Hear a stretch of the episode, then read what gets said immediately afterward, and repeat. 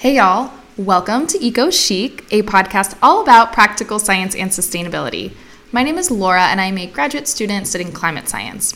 Eco Chic is a fun place to talk about climate change and sustainability from all different angles, but we're also just sharing personal tips on how to be a more responsible citizen of the planet. If you enjoy this episode, please go ahead and leave me a rate or subscribe on whatever your preferred listening platform is. Eco Chic is all over the internet on iTunes, Google Play, Stitcher, Spotify, wherever you can find us, that's where we are. And rating and subscribing is just a really easy way to show your support for this podcast and help other people get in touch with it.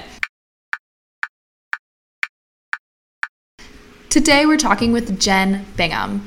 Jen is a sommelier out of Tampa, Florida, and she also owns Cru Cellars Wine Bar in Tampa. I'm really excited to be talking to her today after emailing back and forth all summer Wine is a product that is intimately affected by climate change. We've heard a lot about wildfires in California and how vineyards are being impacted by changing rain cycles or changing temperatures, and there's just so much to unpack there. I feel like this episode could have gone on for hours talking about the agricultural processes behind wine, and I would love to get to that at some point. But Jen and I focused mostly on how wine is at a basic level produced, and then what kind of labels you see on a lot of wine bottles whenever you are making your own purchases. We talked about how you can make smarter wine purchases and just how to educate yourself a little bit more as a wine buyer. So, without further ado, here is Jen. Hi, Jen. Welcome to Eco Chic. I'm really happy to have you today. Hi, Laura. Thanks for having me. It is so nice to finally be talking to you. I know we've kind of just been emailing back and forth for a little while. Would you be able to introduce yourself to the audience? Because I'm really, really excited about talking to you today. Oh, thank you. I'm excited to be here. Um, hey, everyone. I'm Jen Bingham. I'm the owner of Cru Cellars. We're a Tampa wine bar, restaurant, and wine shop. I'm a certified sommelier, and Cru's been in Tampa for eight years now. We have kind of a small neighborhood wine shop, wine bar, restaurant in South Tampa, and then we just opened another location inside the Armature Works building, which is a food hall concept downtown Tampa on the water. So we have a location there as well. Awesome. Could you just really briefly t- touch on what a sommelier is?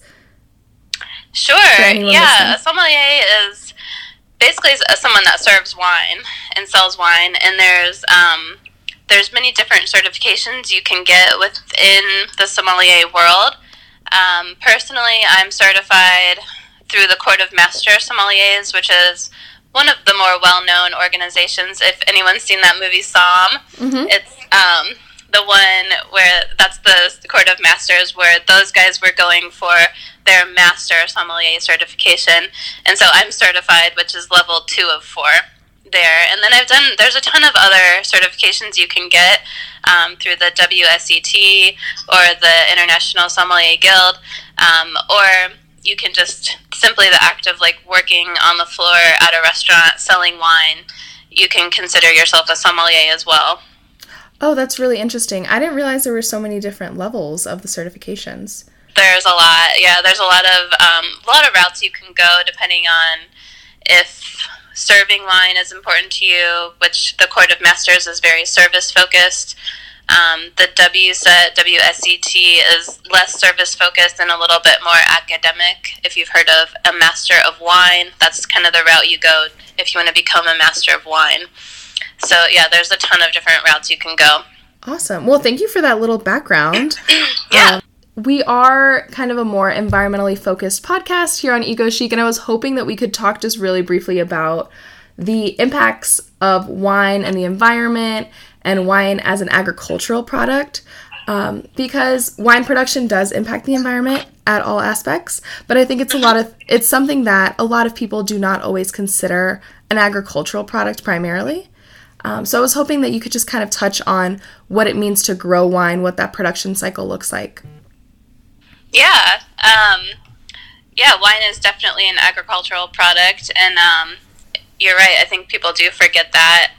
I think a lot of the movements now are kind of reminding us of that, like organic wine production and biodynamic. But um, yeah, wine is grown, and the grapevine is unique compared to other agricultural products in that it thrives in poor soil, so it doesn't want a lot of water in the in the vineyard. Um, you want the roots of the vine to kind of dig down into the soil and grab those nutrients and find that water.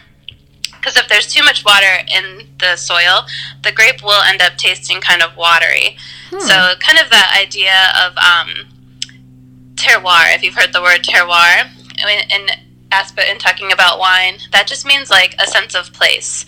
So, a lot of a lot of us sommeliers and wine drinkers are trying to find terroir driven wine, meaning we can kind of taste where the wine comes from. And having less water in in the soil helps with that.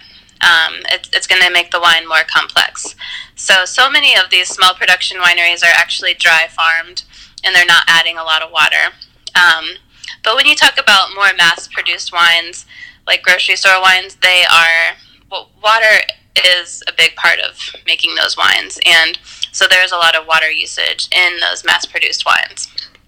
That's really interesting. I didn't realize that it was so great to have dry soil for wine production. I feel like it's intuitive when you think about where we think of a lot of vineyards, you know, just on the western coast um, of America. So I think it was, I'm really glad that you touched on that because I really wouldn't have put those two things together.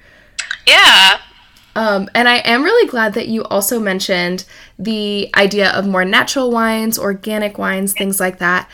There are a lot of labels right now surrounding wine, and I was hoping that we could kind of parse apart some of those labels that a lot of people um, might see and be a little intimidated by, or there's a lot of things that aren't necessarily super clear of what exactly we're buying when it comes to natural, quote unquote, green wines. So I was hoping that we could kind of touch a little bit upon um, what the difference is between an organic wine, a biodynamic wine, a natural wine, you know, just sustainable. What do all those things mean and how are they different? Yes, there are a ton of words thrown around, and it's confusing, I think, for even people in the wine industry. So I would love to kind of break those down for you. Um, I guess I would say quickly, first of all, um, and this might not be the first time you hear me say this, it's awesome to find like a local wine merchant in your area that can guide you through these wines. Um, because there is a lot of there are a lot of labels around these different wines. So um, and as I'll say, as I, when I start describing all of this, mm-hmm. it's not always clear on the label. So it's really great to find a local wine merchant who can guide you through wines that are in their shop. And, um, you know, if they don't know what natural wine is or organic wine is, then maybe find a different shop because that's important. Um, Thank so, you for that. Yeah. Let's break it down. So, organic wine is basically just um, like organic food. Um, it's grown in the vineyards without using any fertilizers or pesticides. And then in the winery, um, nothing is nothing non-organic is added to it either, including sulfur in the United States, if a wine is organic, they're not allowed to add sulfur, but in Europe they are. So that's a difference between European wine and American wine. Interesting. Um, and there's a lot of different. There's um, organic wines like USDA organic wines, and then also something you might see is wines made with organic grapes. It means that the grapes are grown organically, but then in the winery they are still adding things to the wine that are non-organic, like sulfur. Interesting. And why why would that be? Adding sulfur, sulfur is a stabilizer, so it's really, really difficult to not add any sulfur. So you don't see a ton of actual USDA organic wines. So sulfur is a stabilizer in the vineyard uh, and the winery. So not adding any sulfur can be a little bit risky for a wine because it could kind of go bad. It's a preservative. Okay. So so it can be hard for a winery to not add any sulfur. So you don't see you don't see a ton of wineries that are USDA certified organic because it can be kind of a difficult hurdle to overcome. Interesting. In Europe, they are allowed to add some sulfur, so they still could be organic and add sulfur. So that's why in the US you might see more like made with organic grapes instead of USDA organic. Got it. Thank you for clarifying that. I didn't realize that sulfur was um, a stabilizer, but I think that makes a lot of sense. I hadn't really thought about the problems around being organic, certified organic wine. Mm-hmm. And then on the topic of more quote unquote sustainable wines, not necessarily organic, but what is biodynamic? Because I feel like that's a term that I hear thrown around a lot, and I really don't know what that means when it comes to wine. Uh, biodynamics is complex as well. Um, it basically takes organic farming to the next level by incorporating some strict agricultural preparations in the vineyard, and then it also has a spiritual aspect um, with different rituals involving the cycles of the moon.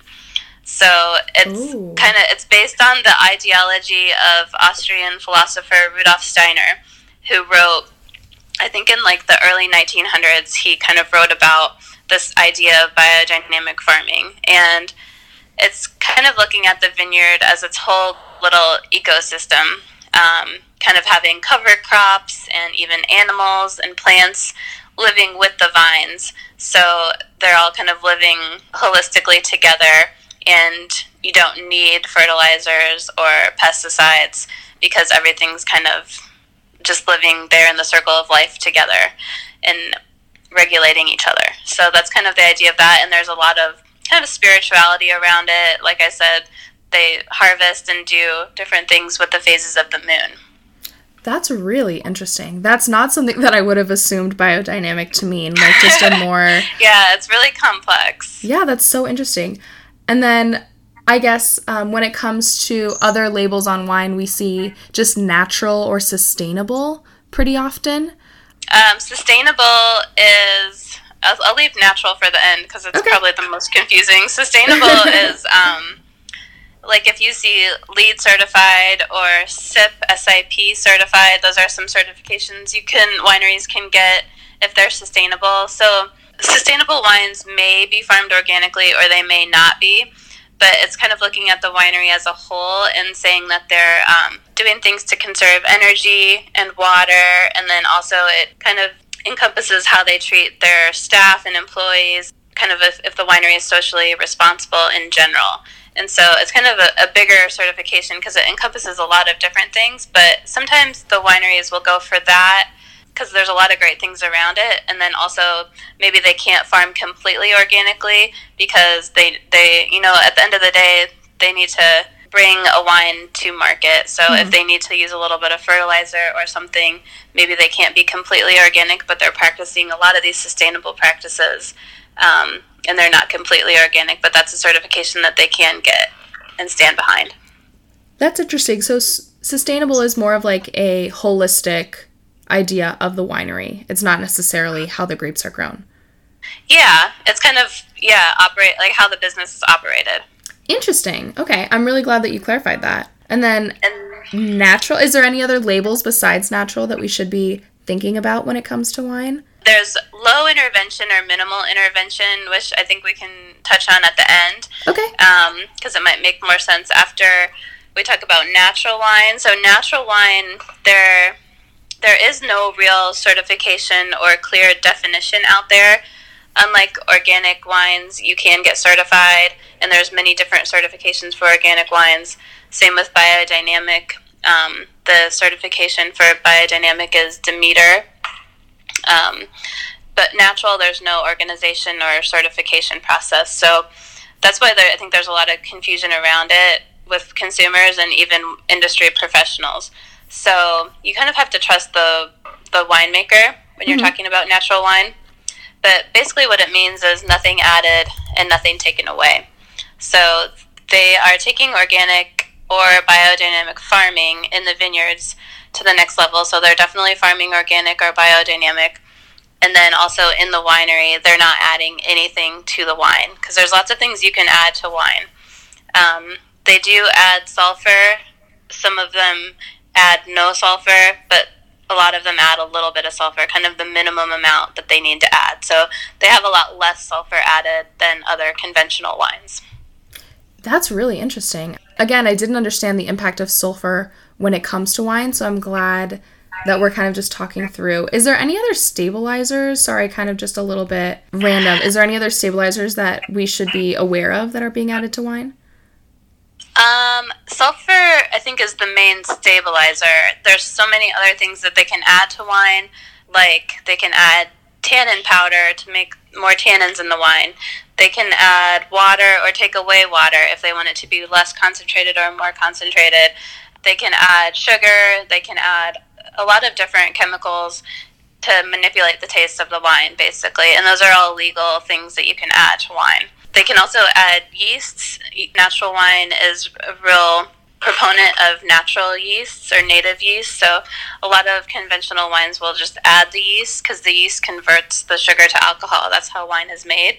So natural wine, they want just kind of the natural occurring yeasts in the winery or from the vineyard to make the wine and make the grapes into wine. Whereas conventional wines will add yeasts to the wine. Interesting. Okay. Wow. Thank you for clarifying all of that. That's so interesting. I hadn't really thought about um, the addition of yeast, but I think that makes total sense. Again, I don't have an agricultural background, so I feel like a lot of the things that I'm interested in asking about might be like some pretty basic agricultural questions. But I'm really glad that we're clarifying all of this because, like we said at the beginning, like a lot of consumers don't see wine as an agricultural product. So I hadn't really thought about all of the different additives that we could have when it comes to wine.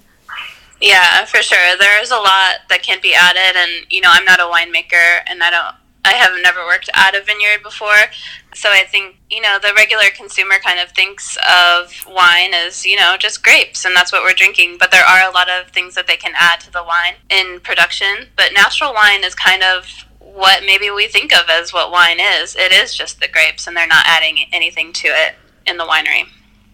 Yeah, that makes total sense. Before I let you go, I'm hoping that we could kind of touch on the idea of consumption again and just like how everyday people can make more environmentally conscious purchases when it comes to wine.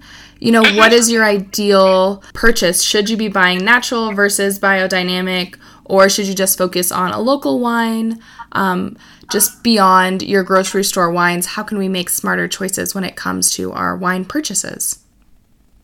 Yeah, I mean, there are so many choices, but I think a few things you could do would be shop at a local wine store instead of the grocery store because you're going to find more small production wines in general that you know care about their vineyards and the environment more. So yeah finding smaller production wines in general. And then if you want to go to that next level of finding something that's labeled sustainable or organic or biodynamic you certainly can something else you could do instead of like making a ton of trips to the store and buying one bottle here and there. You could buy a whole case of wine at a time and you'll get 10% off usually at wine shops for that. So that would be a good way to like kind of make the most out of your trips to the wine shop. Oh yeah, that's a great point. And then um, you could also experiment with buying wine in cans or boxes. I mean, not grocery store boxed wine, but I don't know if you've seen the trend of wine in a can this year. They've yeah. really skyrocketed. Yeah, I have. I have. And I've been interested in that because again, wine in a can is not something that I would ever think to purchase, but I've been seeing it everywhere and I feel like kind of the time is now to try it out. Yeah, I think they're kind of fun. I haven't tried any super serious wines in a can yet, but I think most wine, most Americans drink wine now. We're not aging our wine, and so it's a great way to to ship wine. It's going to be a lot lighter than a glass bottle, so that's definitely something fun to try. And boxed wine too, or wine um, in like a cardboard box. I've seen some some other than Franzia available in fine wine shops. So yeah, you could check those type of things out. As far as like if natural is better than organic, better than biodynamic, I mean, it's hard to really say. I don't know for sure, but I think seeking out some of those and just trying them would be beneficial just to see if you like them. Um, just because you're buying what we call fine wine instead of grocery store wine doesn't mean it's going to be that more much more expensive. Um, most of what we have at Cru is from like ten dollars to forty dollars. So if you want that two ninety nine wine, yeah, you're not going to find that. But um, if you can go up into that like twenty dollar range, you're going to have a ton of options. Awesome. Well, thank you so much for all of those little tips. I really think that listeners will appreciate that because I just would like to be a little bit more eco conscious in my own wine purchases. So I feel like it must be an issue that a lot of people are dealing with right now. I hadn't really thought about, again, canned wine, and I'm so glad you brought that up. There's definitely some questions around not necessarily just boxed wine, but also just like corks. And should we be thinking about natural corks versus the plastic corks and stuff like that? So there's so many different avenues you can go down when it comes to making really eco-conscious purchases when it comes to wine. So I'm really yeah, glad you touched sure. on that. If you could, where can everyone get in contact with you if they have any more questions, if they'd like to visit Cru in Tampa? Yeah, we're in South Tampa on MacDill and um, also in downtown Tampa in the Armature Works building. And then our website is crucellarstampa.com, and we're on Instagram and Facebook at Cru Cellars. And yeah, we'd love to see you. Great. Well, thank you so much, Jen. I really appreciated that co- talk. Things that we purchase all the time, wine is one of them, and I'm so glad that you could sh- share a little bit of insight on that. Yeah, of course. Thank you. I hope you enjoyed that episode with Jen. I am personally still very excited about how much I learned in that little 20 minute segment, and I can't wait to just continue to educate myself on wine. I will have all of her details down below, as well as the address for Cru Cellars on MacDill and the Armature Works building down in Tampa. If you're around, you should definitely go by and say hi. I normally like to answer listener questions at this little end portion of the podcast, but this week I didn't get a whole lot of new questions. It was a lot of things that I've answered before, so instead of beating to death the topic of reusable produce bags or personal water footprints, we're just to skip that little portion today. However, if you do want to get in contact with me about science or sustainability or anything along those lines, the easiest way is via Instagram DM. I am at Laura E. And we also now have an Eco Chic podcast Instagram handle, which is really exciting. And if you want to go through and follow, go ahead and do that. I want to thank all y'all for listening. I really appreciate the support, and I hope to see you next week.